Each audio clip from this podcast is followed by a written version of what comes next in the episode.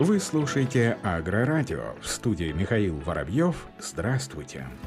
На российско-китайской границе создадут Центр импорта российского зерна. Накануне в Суифэнхэ было подписано соглашение по созданию международного логистического процессингового парка приграничной торговли. Об этом сообщает РИА Новости. Согласно проекту на базе китайско-российского центра сельскохозяйственной продукции будет создан Центр импорта российского зерна, нацеленный на переработку этого зерна на месте. Сначала откроется первая очередь на площади 200 тысяч квадратных метров инвестиции в нее составит порядка 73 миллионов долларов, а общая стоимость проекта 262 миллиона. Предусмотренное строительство зон для обработки импортированных из России зерновых и масличных культур. На территории парка планируется создание современного складского комплекса общей вместимостью 100 тысяч тонн зерновых культур. Парк будет стимулировать развитие приграничной торговли в этом районе, а также способствовать углублению двустороннего сотрудничества сотрудничества Китая и России.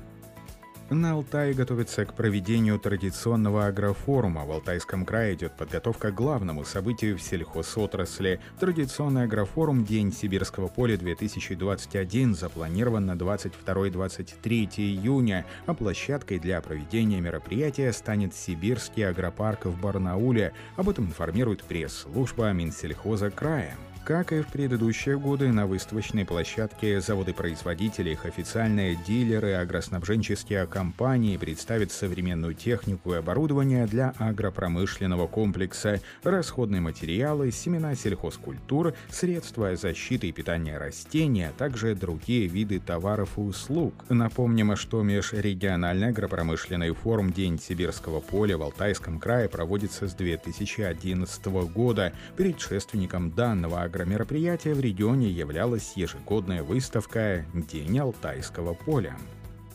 Аграрии Ингушетии в 2021 году рассчитывают собрать на 45% больше урожая зимых зерновых культур с одного гектара, чем годом ранее. Об этом рассказал заместитель министра сельского хозяйства и продовольствия региона Илес Телигов, сообщает ТАСС. Как уточнил эксперт, из-за затяжной снежной зимы продуктивной влаги на полях региона достаточно, чтобы урожай зимых зерновых культур был выше урожая прошлого года. В планах руководства региона в нынешнем году собрать урожай урожай в пределах 35 центнеров с одного гектара, в то время как урожайность на прошлый год составила 24 центнера с гектара. По подсчетам, в прошлом году в Ингушетии озимые заняли площадь 23 тысячи гектаров, а в текущем году ими засеяно уже 29 тысяч. Помимо этого, в этом году аграрии региона решили сделать акцент на озимые культуры. По словам заместителя сельского хозяйства и продовольствия региона, из-за увеличения площади посадки озимых пришлось сократить площадь сева яровых. Соответственно, яровой сев уменьшился. В прошлом году было засеяно на территории 42 тысячи гектаров, а в этом году около 38 тысяч. В крае провели страхование посевов озимых зерновых культур на площади более 14,5 тысяч гектаров. Под яровые посевы запланировано застраховать 19,5 тысяч гектаров. Готовность техники на данный момент составляет более 85%, и местные аграрии намерены провести весенние полевые работы в срок, рассказал Ильяс Келигов. В Краснодарском крае планируют запретить перевод земель сельхозназначения под жилую застройку. Изменения в краевое законодательство поручил внести губернатор Вениамин Кондратьев. Для этого он поручил внести изменения в краевой закон. Об этом губернатор заявил на региональном совещании, которое прошло в режиме видеоселектора. На Кубани в прошлом году выявляли случаи перевода сельхозземель под дачное строительство. На участках появились коттеджные поселки. Больше всего нарушений зафиксировали в горячем ключе и Северском районе. В горячем ключе под коттеджи отдали около 567 гектаров сельхозугодий в границах населенных пунктов. В Северском районе 202 гектара. При этом застройка ведется хаотично, без учета размещения социальной и транспортной инфраструктуры, цитирует вице-губернатора Сергея Болдина пресс-служба администрации Краснодарского края.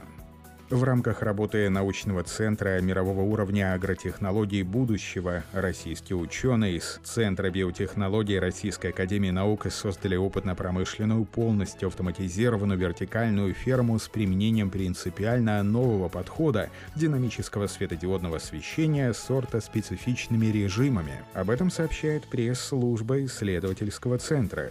В отличие от существующих сегодня на рынке решений, ориентированных в основном на выращивание дорогих культур, разработанный учеными инновационный комплекс позволяет вывести на уровень рентабельности даже такую культуру, как картофель, и производить безвирусный семенной материал в полностью контролируемых условиях, добиваясь до 6 урожаев в год. Возможность получать стандартизованную продукцию стабильного качества и вне зависимости от природно-климатических условий уже сделала эту разработку востребованной среди крупных сельхозтоваропроизводителей. Отвечая на вызовы современности, ученые Центра биотехнологий представили первый экспериментальный образец автоматизированной вертикальной фермы, прикладной результат работы по проекту «Умная сети ферма», начатой в 2020 году. В вертикальной сети ферме созданы контролируемые условия, динамическое освещение, система автоматического полива, воздух очищен от патогенов, а питательные вещества растения получают из специального субстрата.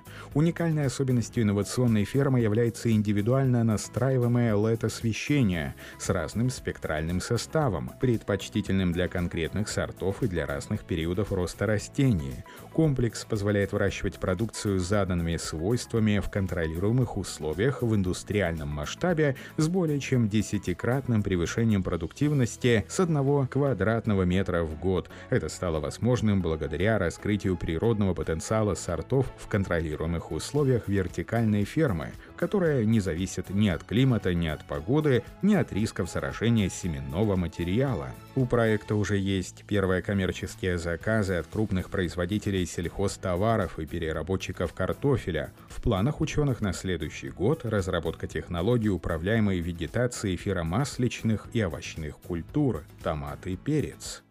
Ведущий научный сотрудник Всероссийского научно-исследовательского института фитопатологии Мария Кузнецова рассказала об основных принципах построения защиты картофеля от фитофтороза на разных этапах вегетации. На базе института проводятся исследования, направленные на разработку систем защиты картофеля от фитофтороза на разных этапах вегетации. В экспериментах используются препараты разных компаний. Хорошие результаты показывают фунгициды на основе флуозинама. Обработки данными фунгицидами при риске ранней фитофторозной инфекции следует проводить фазу всходов картофеля.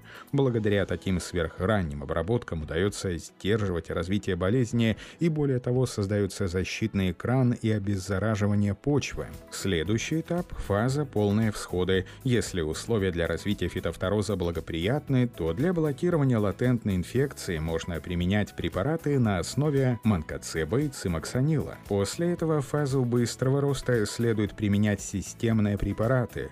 Далее фаза цветения, образования клубней, когда активный рост листьев и стеблей немного замедляется, можно провести обработки контактно-трансламинарными фунгицидами на основе азоксистробина, флозинама и других. Следующая фаза, когда активный рост практически прекращается, и очень важно понимать, какая именно болезнь развивается наиболее активно, и, исходя из этого, выбирать препараты.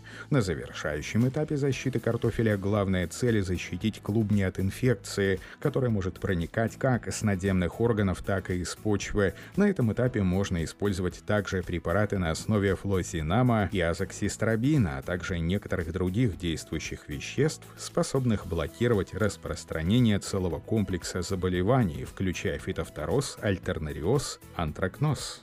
На этом все. Оставайтесь с нами на глав агроном.